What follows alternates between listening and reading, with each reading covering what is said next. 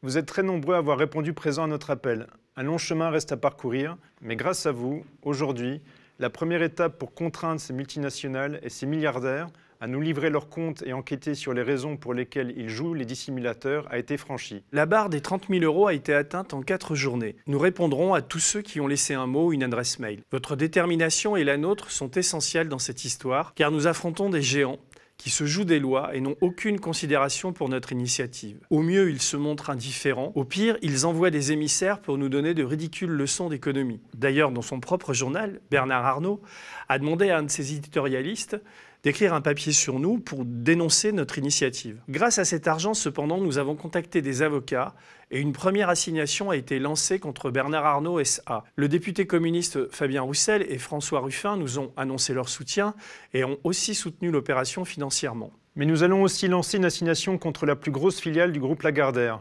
Nous lancerons ensuite toutes les trois semaines une nouvelle assignation contre H51, la holding de la famille Hermès, Lagardère SAS, Webedia du milliardaire Marc Ladrette de La Charrière, le Club Med, les Mutuelles de Bretagne, Sisley, British Steel Saint-Saulve, Blablacar. Donc d'ici janvier, ces dix multinationales et sociétés auront été assignées en justice à rendre des comptes, littéralement, et on va regarder ça de très très près.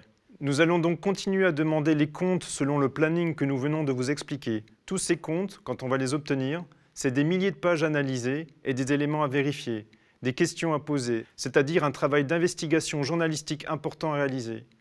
Le média, grâce à votre aide, peut me rémunérer pour que je puisse superviser toutes les enquêtes, mais en plus de cela, nous allons travailler avec des journalistes d'investigation et des médias partenaires. Il faut donc continuer à nous aider. Nous n'en sommes qu'à la première étape. Alors qu'il a besoin de journalistes supplémentaires, le média ne pourrait, même avec votre aide, jamais en embaucher assez. C'est pourquoi nous avons décidé d'associer d'autres médias indépendants. Nous avons commencé à discuter avec certains.